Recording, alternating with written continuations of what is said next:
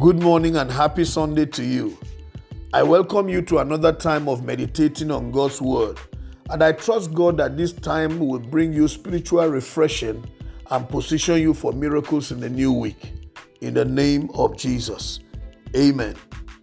Our scripture today is taken from First Corinthians chapter ten, verse fourteen. Therefore, my dear friends, flee from idolatry.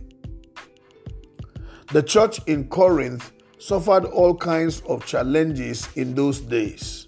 One of them was the prevalence of idolatry in the city, which became a major temptation for members of the church. Paul wrote to address this. He called their attention to the fact that they cannot afford to join any other person out there to worship other gods. It is a major thing that God does not like.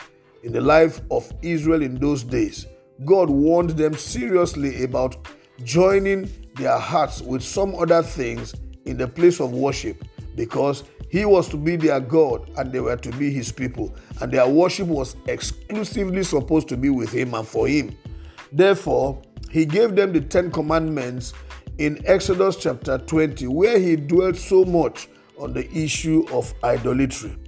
You cannot afford to worship God along with anything else, whether yourself, money, or some other things, some other created beings on earth. You cannot. If you do so, you cannot also be a worshiper of God. God requires that those who worship Him must worship Him in spirit and in truth and with total devotion. He does not want a divided heart. Anyone who wants to worship God must do so wholeheartedly. It's either God is your God or some other thing, but not the two together. I charge you today by the word of God, according to what Paul said to the church in Corinth, that you must avoid any form of idolatry. Anything that takes your attention away from God, whatever will not allow you to pray effectively unto God, whatever will not allow you to study the word of God, whatever will not allow you to walk with God closely, whatever will not allow you to give God the maximum attention in your life, that thing has become an idol, whether it is physical or it is spiritual or material. Therefore, watch out. Check that thing that always takes your attention away, such that you don't have time to relate with God anymore. That thing is becoming an idol, and you need to warn yourself and cut off from it, because it is better for you to do so quickly while you are still alive before it is too late. God is God, and He is a jealous God. Do not try God's anger. The Bible tells us that it is a fearful thing for anyone to experience the anger of God.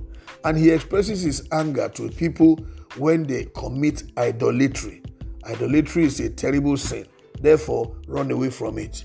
It's better for you to be warned than for you to wait until you suffer the consequence of worshiping other gods. May the Lord grant you grace as you go to worship Him today, to do so with the whole of your heart. And may He accept your worship and bless you. In Jesus' name, amen. My name is Amos Kunat, pastor, New Estate Baptist Church, Lagos.